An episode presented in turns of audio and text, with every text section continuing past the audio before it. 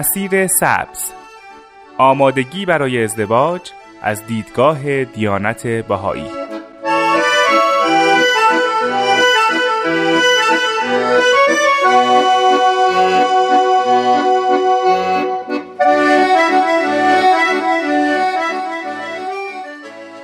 دوستان عزیز درود به شما. نیوشا راد هستم و با دهمین قسمت از برنامه مسیر سبز همراه شما هستیم.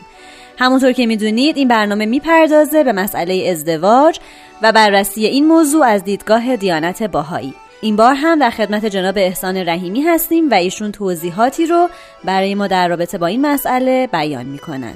با ما همراه باشید.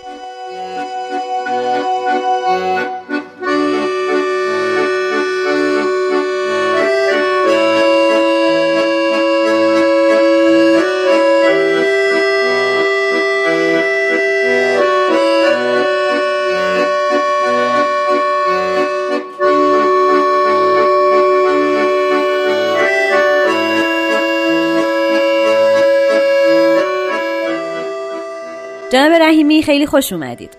قربان شما ممنونم. خب جناب رحیمی طی جلسه گذشته در مورد اهمیت ازدواج و تشکیل خانواده صحبت کردین. حالا فردی که می‌خواد ازدواج بکنه و در واقع شریک زندگیش رو انتخاب بکنه چه اصول اولیه‌ای رو باید مورد توجه قرار بده؟ برای تصمیم برای ازدواج و انتخاب همسر و تشکیل خانواده خب خیلی چیزها رو باید در نظر گرفت. ولی بعضی چیزها هست که فوق العاده فوق العاده مهمن یعنی مهمترینن. شاید بشه اون رو در چند اصل این رو بسا ذکر کرد. اصل اولی که به نظر میاد من استنباط کردم این هست که فرد باید برای این انتخاب یه میزانی داشته باشه یه ملاکی داشته باشه. درست. چون بحث ما راجع به ازدواج در از منظر دیانت باهایی است. مهمترین ملاک و مهمترین میزان و اصلی ترین میزان برای این انتخاب تعالیم حضرت بهاءالله است. نصوص و بیانات بیانات و آثار دیانت بهایی است. چنان که در آثار بهایی این تأکید هم شده که اونچه که مورد عمل هست نصوص هست تعالیم الهی هست. چون همونطور که صحبت کردیم قبلا در برنامه های گذشته این با عمل به این تعالیم و با در نظر گرفتن این تعالیم ما می‌تونیم تصمیم گیری های کم اشتباه تری داشته باشیم. بنابراین این رو می‌تونیم به عنوان یک اصل اصل اول بگیم که ملاک ما میزان ما برای این انتخاب و ورود به این مسئله تعالیم و هدایات ربانی است که از طرف خداوند برای بشر آورده شده. در این مورد یک سوء تفاهمی رو هم باید به اصطلاح برطرف کنیم. چون در برنامه پیش بود فکر می‌کنم. ارز کردم چون عالم نسبت به دین بیمیل شده شاید وقتی صحبت میشه که ما ملاکمون تعالیم دیانت بهایی باشه یک جنبه منفی در اذهان ایجاد بشه. در صورتی که باید تاکید بکنیم مقصد از دین دین حقیقی است. آنچه که به عنوان تقالید تعصبات خرافات سنن و این مراسم اضافی که به ادیان بسته شده این, دین نیست. دین عبارت از اعمال هست. دین عبارت از اون اخلاق و صفات کمالیه هست. مثل صداقت، امانت، عدالت، کرم، وفا، محبت، اعتدال، افت، اسمت، مناعت و بسیاری از این صفات کمالیه. فلحقیقه دین اونطوری که در آثار باهایی ذکر شده باید سبب محبت بشه سبب نظم بشه. اگر چیزی به عنوان دین یعنی معروف به دین سبب بینظمی بشه سبب اختلاف بشه سبب جدایی مردم از هم بشه حقیقتا اون دین نیست. بنابراین اون که ما مد نظرمون هست وقتی می‌گوییم که ملاک این تعالیم الهی است منظورمون خرافات و تعصبات و تقالید نیست. در آثار بهایی کاملا مشخص هست. شاید بشه گفت حقیقتا ملاک دین حقیقی این هست که آری از این خرافات و تعصبات و تقالید و جدایی ها باشه. آری از ایجاد اختلاف باشه. آری از جدا کردن ها باشه. به حقیقت آنچه که مفهوم دین حقیقی است چیزی است که شرافت انسان رو حفظ بکنه انسان رو به کمال برسونه. جامعه بشری رو به وحدت برسونه صلح ایجاد کنه و اختلافات رو بزدایه نه اینکه بیافزایه. بنابراین با این تعبیر بهترین ملاک برای انتخاب همسر استفاده از این تعالیم هست.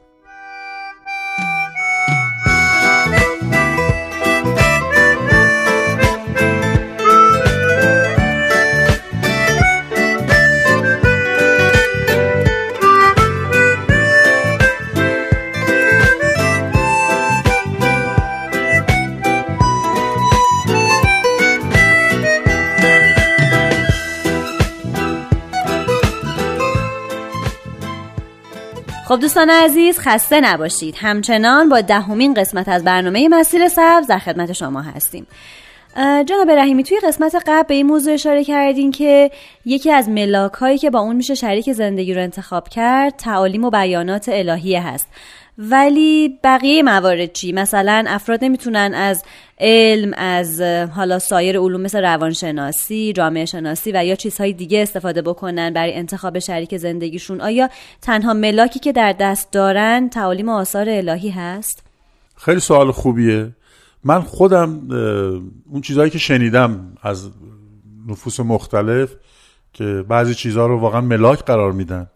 حالا بعضیا خیلی کم و ناچیز فقط یه اشاره تو ذهنشون دارن. بعضیا نه خیلی جدی اهمیت میدن. مثلا یکی از چیزهایی که ممکنه ملاک قرار بگیره خواب و رویاست. در صورتی که خواب و رویا انواع مختلف داره و هم منشأ جسمانی ممکنه داشته باشه هم منشأ ذهنی و هم, هم می‌تونه منشأ روحانی داشته باشه و گاهی رویا رویای صادقه نیست. بله. و به خصوص وقتی افکار مشوش هست انسان به اون صفات الهی و صفات حسنه انسانی مزین نیست. گاه این رویاها خیلی جنبه های منفی داره. و بنابراین با رویا نمیشه خیلی دقیق یه ملاک دقیقی تصور کرد. مگر اینکه رویایی باشه که مطابق با تعالیم الهی باشه. مثلا حضرت باب جایی بیان جالبی دارن. میفرمایند که اون چیزی که در خواب می‌بینی اگر مطابق با امر خداست و تعالیم هست به اون عمل کن. و الا نه.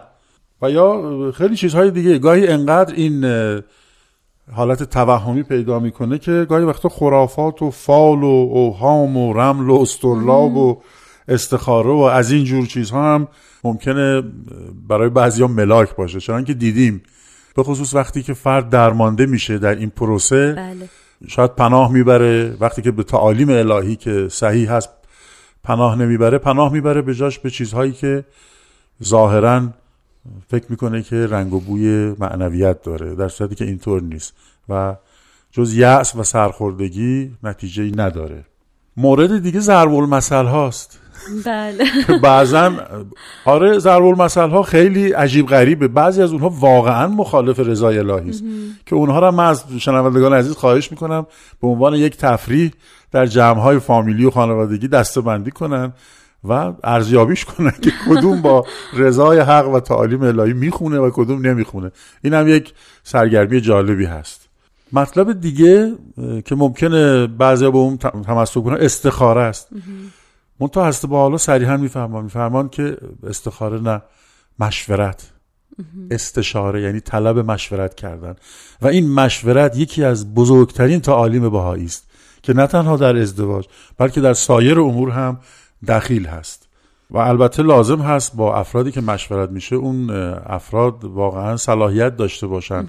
حالا چه از جنبه تجربه تجربه های صحیح و چه از جنبه اعتقاد به تعالیم الهی و اینکه خودشون محبت حق رو داشته باشن دوستدار خلق باشن از خشیت الله داشته باشند یعنی همونطوری که قبلا عرض شد یک نوع ترس از روی عرفان داشته باشن و فکر کنن دارن درباره امور خودشون صحبت می...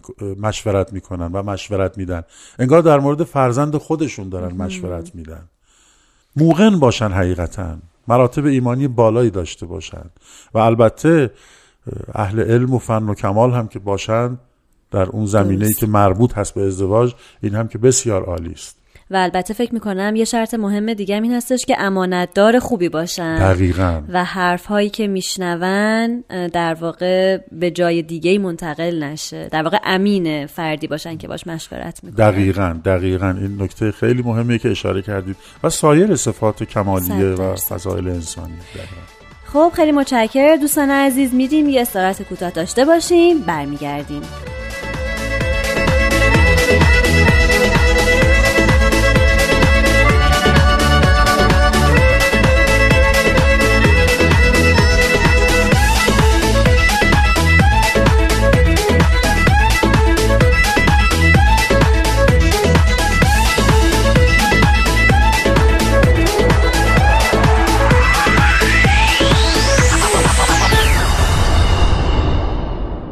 دوستان عزیز خسته نباشید. همچنان با دهمین قسمت از برنامه مسیر سبز با شما هستیم. جناب رحیمی توی قسمت های قبلی به این موضوع اشاره کردید که مهمترین ملاک انتخاب شریک زندگی آشنایی با تعالیم و آثار الهیه هست ولی خب بعضا مشاهده شده که خیلی از افرادی که اطلاعات دینی خوبی هم دارن توی ازدواجشون افراد موفقی نبودند و زندگیشون با مشکلاتی روبرو شده این مسئله رو چطور میشه توجیه کرد؟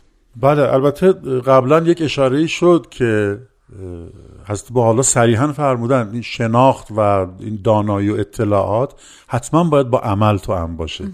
بنابراین فقط اطلاع کافی نیست که انسان اطلاعات و معلومات زیادی رو کسب بکنه بلکه این هست که هم در اون تفکر کنه و با حالت دعا و مناجات در این امور تفکر کنه و سعی کنه عمل بکنه. نکته مهم همین هست. داشتن اطلاعات با ایقان و ایمان به اون اطلاعات و عمل به اون تفاوت داره. ما داریم در نه تنها در دین در خیلی امور علوم دیگر هم داریم که فرد خیلی مطلع هست ولی خب ممکنه رعایت نکنه. مثلا ما پزشکی رو می‌دونیم که می‌شناسیم که فرض کنید کاملا مطلع هست که سیگار برای او مضره ولی خودش سیگار, سیگار می‌کشه. یعنی فقط صرف اطلاع نیست. بلکه ایمان و ایقان به اون هست که اون اون مسئله با دعا و مناجات و حالت توجه به درگاه الهی حاصل میشه. برای همین هم در دیانت باهایی تاکید شده در حالت دعا و مناجات تفکر کنید. جناب رحیمی بعضی وقتا فرد تمام این مراحلی رو که شما اشاره کردین انجام میده. یعنی با تعالیم و بیانات الهی اونس می‌گیره اونا رو مطالعه می‌کنه در بیانات تفکر می‌کنه سعی می‌کنه طبق اونا عمل بکنه دعا و مناجات می‌خونه و با افرادی که صلاحیتش رو دارن مشورت می‌کنه. ولی در نهایت وقتی می‌خواد تصمیم قطعی و نهایی خودش رو بگیره باز ته دلش مردد هست و نمی‌دونه آیا تصمیمی که داره می‌گیره تصمیمی هستش که مطابق اراده خداست و در نهایت به صلاحشه یا نه. در اینجور موارد باید چیکار کرد در واقع؟ اینم خیلی جالبه چون ماها معصوم نیستیم. یعنی به حال در فرهنگ ادیان هست که پیامبران معصوم و مسون از خطا هستند چون هادی بشرن و هادی نمی‌تونه خطا بکنه. چون اینطوری نیستیم یک سوپاپ اطمینانی رو خداوند قرار داده و اون توکل هست. یعنی اینکه و توکل هم معنیش این هست که انسان پس از تلاش کامل مطالعه کامل خلوص دعا تفکر مشورت با افراد زی صلاح حالا به این نتیجه می‌رسه. ته دلش ممکنه یکم به اون مقتضای بشری تردیدی بمونه. اونجاست که توکل رو گذاشتن. و هست با الله اشاره کردن که توکل در یک بیانی حداقل به دو علت برای توکل اشاره می‌کنن. یکی اینکه میفرمایند چون علم غیب مخصوص خداست. یعنی من نمی‌دونم که این فردی رو که باش ازدواج می‌کنم 20 سال بعد چطوری هستیم.